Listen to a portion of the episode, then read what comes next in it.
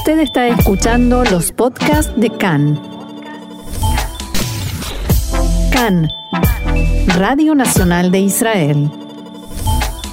Seguimos aquí en RECA, la Radio Nacional de Israel en español, y estamos con eh, una de las personalidades de la cultura eh, israelí en español, el actor y director y productor eh, Boris Rubaja. ¿Cómo estás, Boris?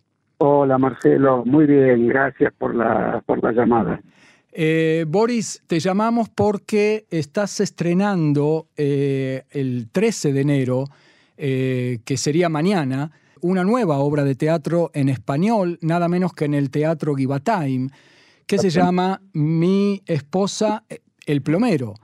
Mi mujer es el plomero, sí, depende del idioma, es mi esposo o mi mujer es el plomero. Perfecto. Vamos a contarle a la audiencia un poco de qué se trata la obra para empezar. Bueno, la obra en principio es una comedia. Yo hace 14 años que dirijo, en realidad 16, pero dos por la pandemia no pudimos hacer nada. Así que es un reencuentro con el público hispanoparlante que nos ha seguido desde hace 16 años. Una obra por año, llevándola por todo el país.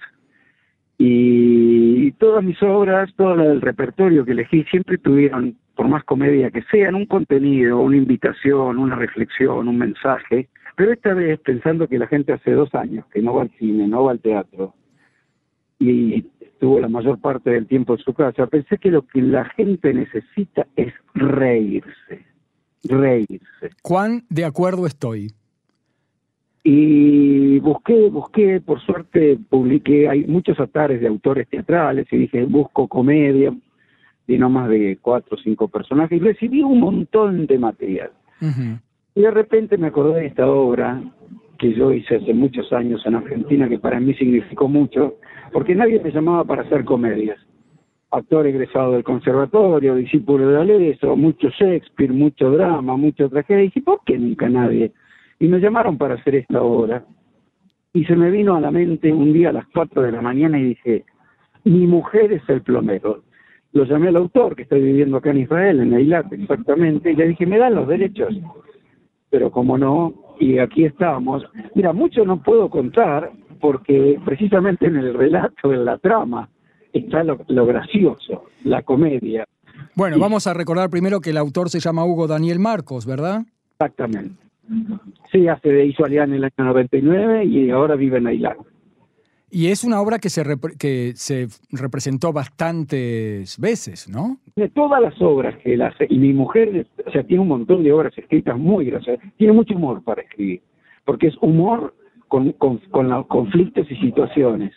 Esta es la típica comedia de entradas, salidas, entradas y salidas, es la historia de un hombre que quedó viudo hace un año y los amigos le mandan mujeres para que conozca una, para que salga. Y él no quiere, no puede, porque no puede sacarse de la cabeza a su mujer.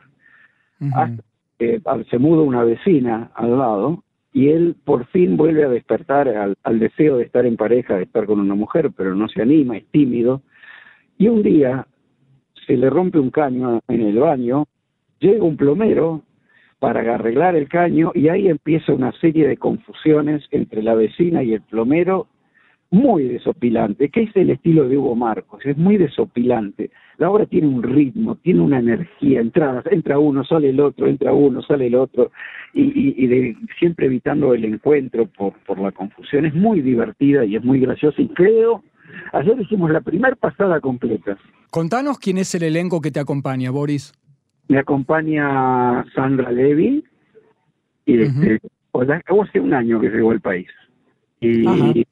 cuando yo convoqué a audiciones, me contó que era la Jadasha, todavía no hacía un año que había llegado, hacía ocho meses, y la, la, convoqué a una audición, y bueno, entre otras siete actrices quedó elegir a ella, iba a estar muy bien, muy simpática, y el otro es un actor uruguayo de mucha experiencia, que yo ya había trabajado con él en lo que fue la segunda de las 14 obras, que se llama William Seltzer, un autor muy, un actor muy histriónico, muy divertido, con, muy talentoso. Contame eh, un poco la situación, eh, ya saliendo de, de, la obra de mañana, porque no queremos eh, hacer spoiler, ¿no es cierto?, eh, un poco cómo es la reacción del público eh, israelí en español ante, la, ante el producto que vos le ofreces de alguna manera, que es teatro en español, pero en Israel. Tal cual. Bueno, esa fue una idea que cuando yo llegué al país hace 19 años, con más de treinta y pico de años frente a las cámaras de cine y televisión y más de 40 arriba de los escenarios, pensé que sin idioma en este país iba a dejar la profesión por cinco o seis años hasta que lo aprenda y poder dedicarme al teatro en hebreo.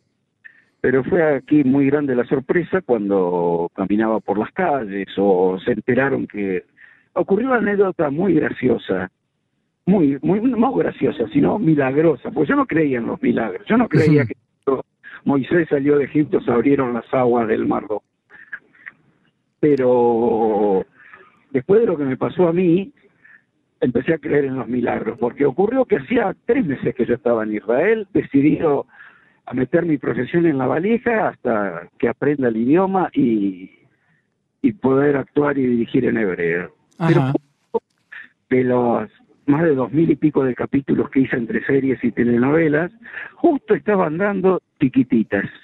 Ah, mira y Chiquititas tenía un éxito impresionante. Claro, furor en Israel total. Bueno, fue una, pero fue una, en todo el mundo. Fíjate que estuvo cuatro cinco años, seis, más de, hacía seiscientos y pico de capítulos. Pero yo trabajé en los 41 últimos. O sea, me llamaron un personaje muy lindo, pero para 10 personajes nada más. ¿Y pero qué pasó? ¿Salías a la calle y la gente te reconocía? Pero yo estaba acá en Israel, hacía tres meses que estaba, y estaba en un bar y dos chicos, dos nenes adolescentes me miran y me señalan. Y la persona que yo estaba le digo, mira, esto para mí en Argentina era tan común, que yo era muy conocido, pero acá no sé por qué me señalan. Entonces él se le da vuelta, le pregunta en hebreo por qué me están señalando, y le dice, porque es el papá de Soledad. Claro. Y le digo, decirles que están equivocados, yo no tengo hijos. Y entonces dicen, no, pero si te vieron por la tele, ¿en quién dónde? ¿En chiquitita? Ah, justo estaban dando chiquititas, pero los capítulos míos, que yo trabajo. Donde actuabas como el papá de Soledad. Tal cual, tal cual. Y bueno, no sé cómo se corrió la bolilla de que yo estaba acá en Israel, que a los tres o cuatro días yo estaba en el Ulpan, y entra el Menael del Ulpan y dice, acá hay un actor famoso, y yo miro para todos lados, a ver si quién es el actor famoso. Uno que tiene una hija que se llama Soledad. Entonces yo dije, mira, por ahí te confundí, soy yo, pero no, es porque no tengo hijos. Te quería preguntar, eh, ¿de qué manera pudiste, bueno, arrancar con una carrera? ¿Fue realmente tu carrera central y lo es todavía? Es decir, un actor que es inmigrante en Israel puede vivir de eh, la actuación o de una compañía de producción como es la que tenés vos? A raíz de esa nota que salió en ese diario tan importante, se les dio iba a salir para la edición de, de Ranana, pero no, salió en la edición nacional, mm. con un título grande en el suplemento de espectáculos, se lleva la ILOT, que decía, eh, el, papá de Soledad es judío y vive en Israel.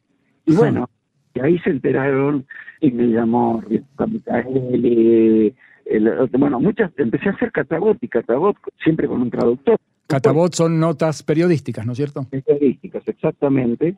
Y, y ahí todo, todo el mundo se enteró que yo estaba acá. Entonces empezaron, Boris, danos teatro en español en Ranana. Y después, danos teatro en español en Herzliya, danos teatro en español en Rehoboth, danos en Jerusalén, danos en Beersheba. Y así estoy o sea, estamos hablando de talleres de teatro para la gente, ¿no es cierto? que la gente haga teatro, que aprenda a actuar, que se exprese, que se divierta, que juegue. Y, eh, y entonces yo dije, pero ante tanta necesidad, ante tan numerosa comunidad latina, hispanoparlante, dije, vamos a hacer teatro profesional en español, tiene que haber actores profesionales.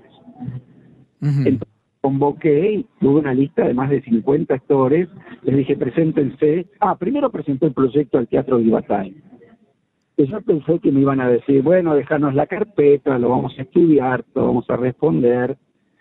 Y ahí nomás me dijeron, pero ¿cómo no? Con mucho gusto, acá tenemos muchos abonados que hablan español y nos interesa que el Teatro Vivatán sea sede de teatro en español, y cómo no, y cómo no.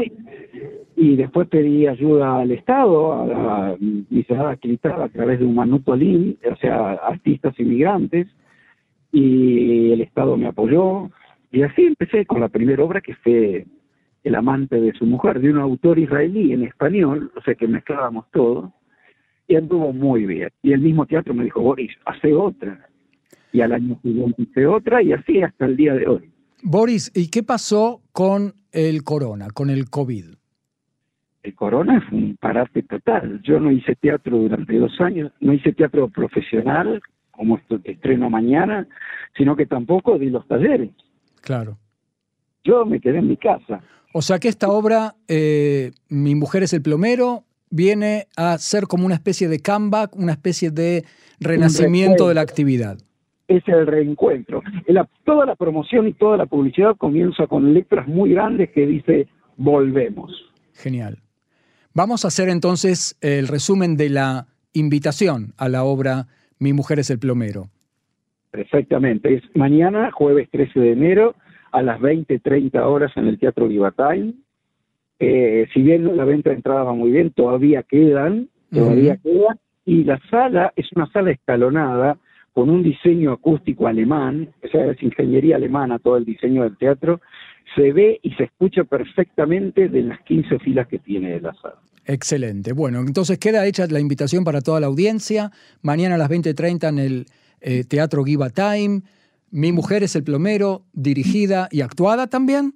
Sí, por supuesto. Actuada también y dirigida por eh, Boris Rubaja, el, personaje papá de Soledad en Chiquititas, legendario.